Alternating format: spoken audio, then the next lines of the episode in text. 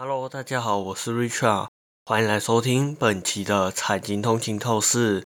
今天我们将为您带来最新台股 ETF 动态，让我们一起深入了解截至十一月二十四日的集保户股权分散统计，看看市场最近的投资动向。最新显示，台股 ETF 的受益人数在过去十六周内首次呈现负成长。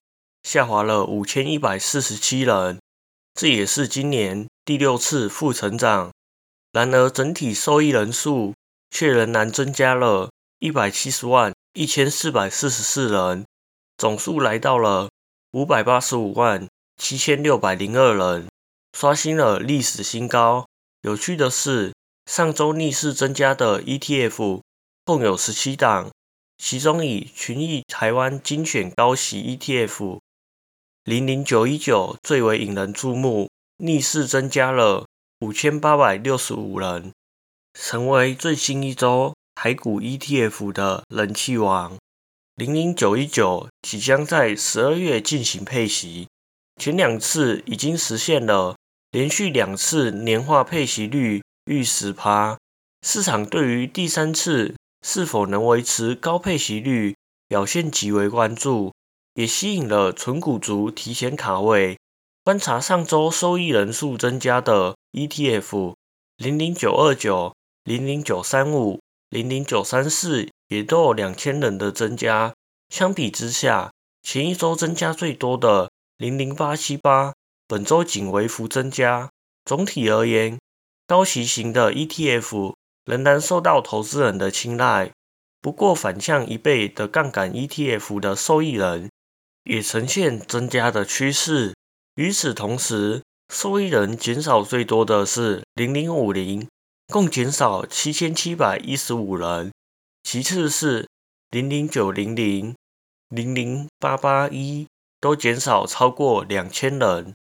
法人表示，投资台股高息 ETF 的人，大多不希望在赚得股息的同时蒙受价差损失。因此，在存股时，仍然需要考虑成分股企业的盈利成长性。据了解，连续两次配出逾十趴年化配息率的零零九一九，在十二月将进行成分股的调整，选股时加更加考量 EPS 成长率。群益台湾精选高息 ETF 的基金经理人谢明志表示，根据历史经验。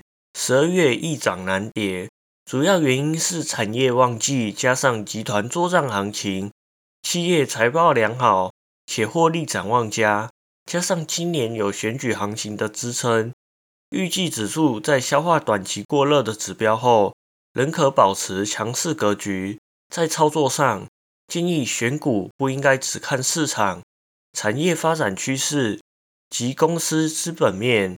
仍是主导盘势的关键。选股方面，以及二零二四年获利动能强劲且目前评价水准偏低的股票为主。